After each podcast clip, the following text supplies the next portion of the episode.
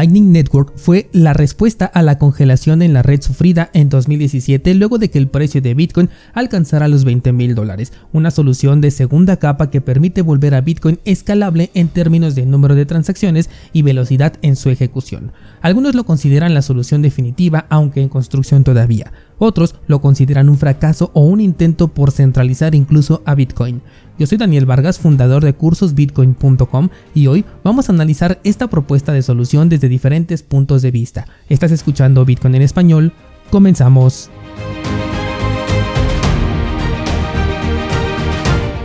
Para quienes no vivieron la congestión en la red de 2017 te voy a dar un poco de contexto. Por aquel tiempo el precio de Bitcoin comenzó a subir de manera impresionante ya que venía desde un punto máximo alcanzado de 1200 eh, dólares por lo que 20.000 era todo un sueño. El FOMO estaba al máximo y nadie quería perderse la oportunidad haciendo como ahora ya comprendemos que aquellos invadidos por el miedo a quedarse fuera de este gran movimiento absorbieran la presión de venta de aquellos que entraron en mejores puntos y para este momento ya estaban buscando obtener una ganancia. Al mismo tiempo, las estafas estaban a la orden del día. Salían proyectos de minería falsos, proyectos que te prometían rendimientos por publicidad pagados en satoshis y algunos piramidales también toda esta euforia tomó desprevenida a la red de Bitcoin, o bueno, por lo menos a los usuarios, porque la red no estaba preparada para soportar tantas transacciones por segundo, que como sabes, Bitcoin solamente permite 7 transacciones por segundo, tanto en aquel entonces como ahora mismo. Esto no ha cambiado, pero no se tenían alternativas, cosa que ahora sí ya tenemos.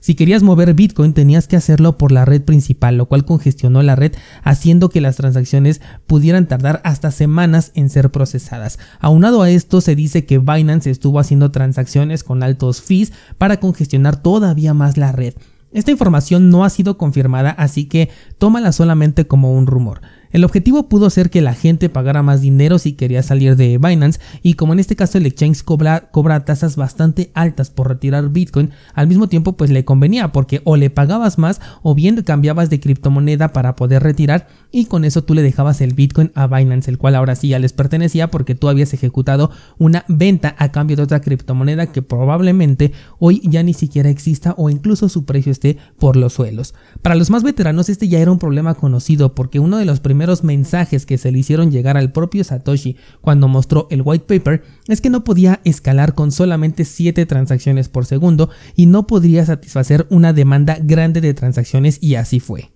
Cuando el FOMO pasó, la blockchain se fue liberando hasta volver a cifras más razonables en temas de comisiones, pero dejando un evento marcado del cual se aprovecharon un montón de proyectos cripto, en su mayoría shitcoins. La moda en ese momento para cripto era solucionar aquel problema que tenía Bitcoin. Te he comentado que, en cripto todo se maneja por modas y esta no fue la excepción. Todo proyecto en aquel tiempo tenía como principal objetivo la escalabilidad y todos se comparaban con Bitcoin diciendo que eran más rápidas, que podían procesar un mayor número de transacciones por segundo, mucho más alto que el de Bitcoin, etc. Evidentemente, cuando tratas de ser mejor que Bitcoin, pues terminas como un proyecto olvidado y hoy en día muchos de ellos ni siquiera los llegaste a conocer si eres nuevo aquí en este sector. Fue entonces cuando los desarrolladores comenzaron a trabajar y sabiendo que la blockchain no es escalable por sí sola, sino que necesita procesar toda la información en un lugar aparte, es que comenzaron los desarrollos de una tecnología conocida como Lightning Network, a la par que ya teníamos propuestas como por ejemplo Segwit que no incrementaban la velocidad de transacciones, pero sí el número de estas que puede ser procesada dentro del mismo periodo de tiempo. Lightning Network propone entonces realizar un registro en la blockchain principal en la que se bloquea cierta cantidad de satoshis y se asigna un saldo virtual en una segunda capa. Esto no es otra cosa que un contrato inteligente. Con ese saldo virtual es que se puede transar a velocidades prácticamente instantáneas utilizando Bitcoin. Pero aquí es donde justamente comienzan las críticas porque se dice que aquello que se está moviendo en Lightning Network no es Bitcoin, es un derivado. Así como cuando se utiliza Bitcoin, por ejemplo, en la red de Ethereum, que se bloquea el Bitcoin en un contrato inteligente y entonces tenemos acceso a un Bitcoin que ahora puede interactuar con Metamask, pero que nace de un Bitcoin real, asimismo sucede con Lightning Network. Se trata de un contrato que registra cuánto Bitcoin se ha dejado bloqueado y entonces con esa misma cantidad se puede interactuar pero en una segunda capa donde las transacciones ya no se van a registrar en la blockchain, no son resistentes a la censura y no son descentralizadas bajo ciertas condiciones puntuales.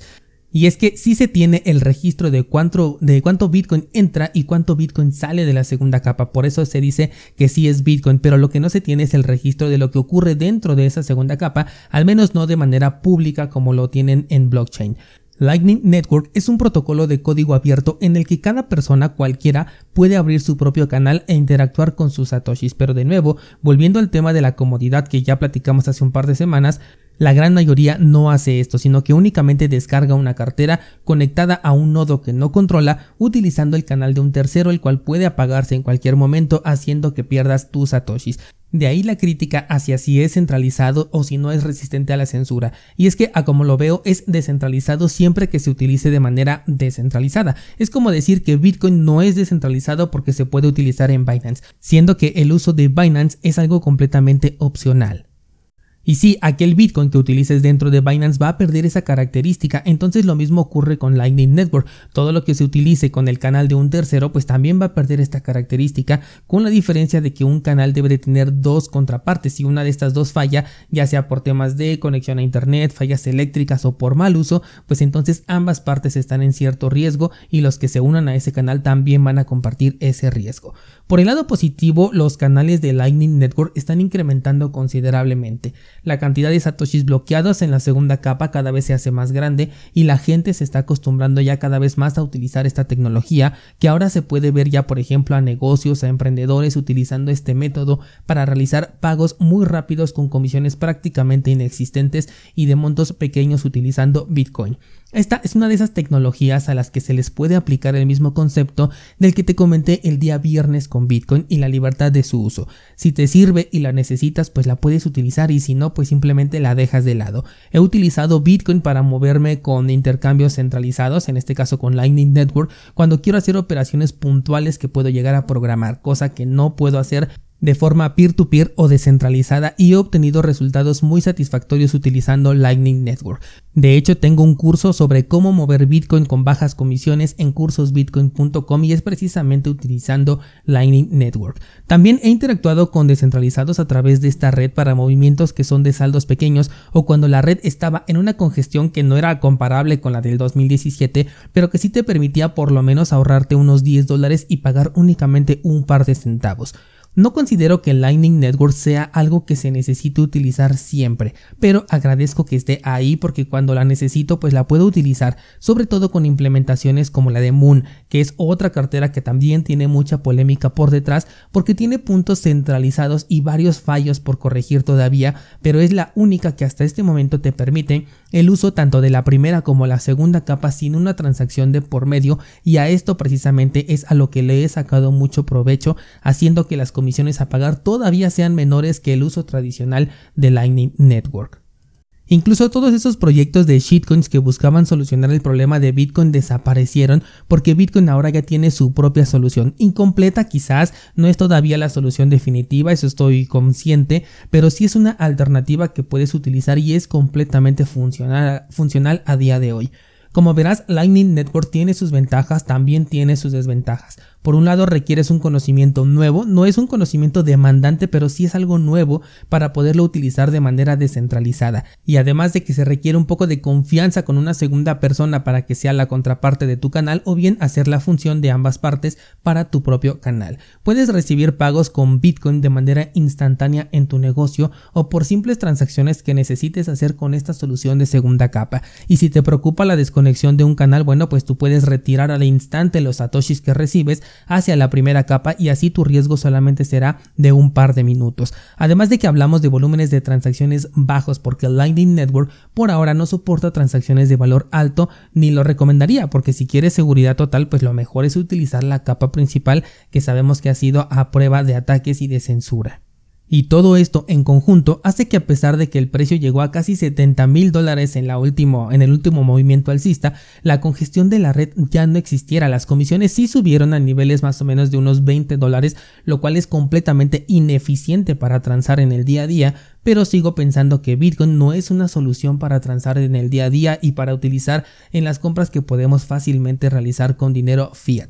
Así que por ello no hay problema y si lo llegas a tener, bueno, pues por eso está la solución de segunda capa a tu disposición. Pero ya no hubo una congestión entonces como la del 2017, ahí las comisiones eran superiores a los 100 dólares y podían llegar a cambiar de un momento a otro, haciendo que incluso pagando los 100 dólares tu transacción pudiera tardar en ser confirmada. Actualmente no solamente es Lightning Network la que ayuda a esto, sino también Segwit e incluso Taproot mejoran la interacción con Bitcoin, todo sin tocar el tamaño del bloque, ni tampoco eh, la necesidad de hacer cambios en el protocolo de Bitcoin que pongan en riesgo la seguridad de la criptomoneda madre. Te va a tocar a ti decidir si esta tecnología es una alternativa que te proporciona utilidad para las necesidades personales que tengas o no, si merece la pena correr un riesgo temporal aunque sea de un par de minutos utilizando un canal externo o mejor te animas a abrir tu propio canal, o incluso si simplemente tus necesidades se pueden satisfacer con la primera capa principal de Bitcoin, en ese caso no necesitarías el uso de esta tecnología de segunda capa.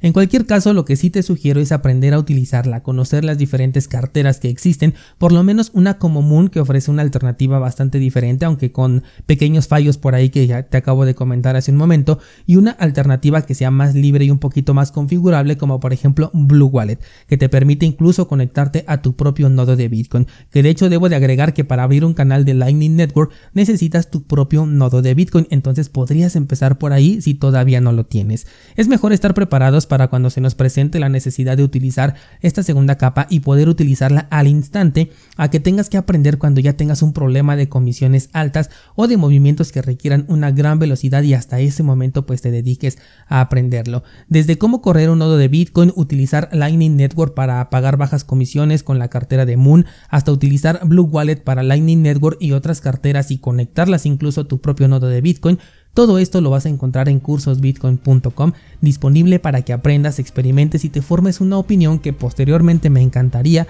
que nos la compartieras en el grupo de Discord sobre lo que es esta tecnología de segunda capa llamada Lightning Network.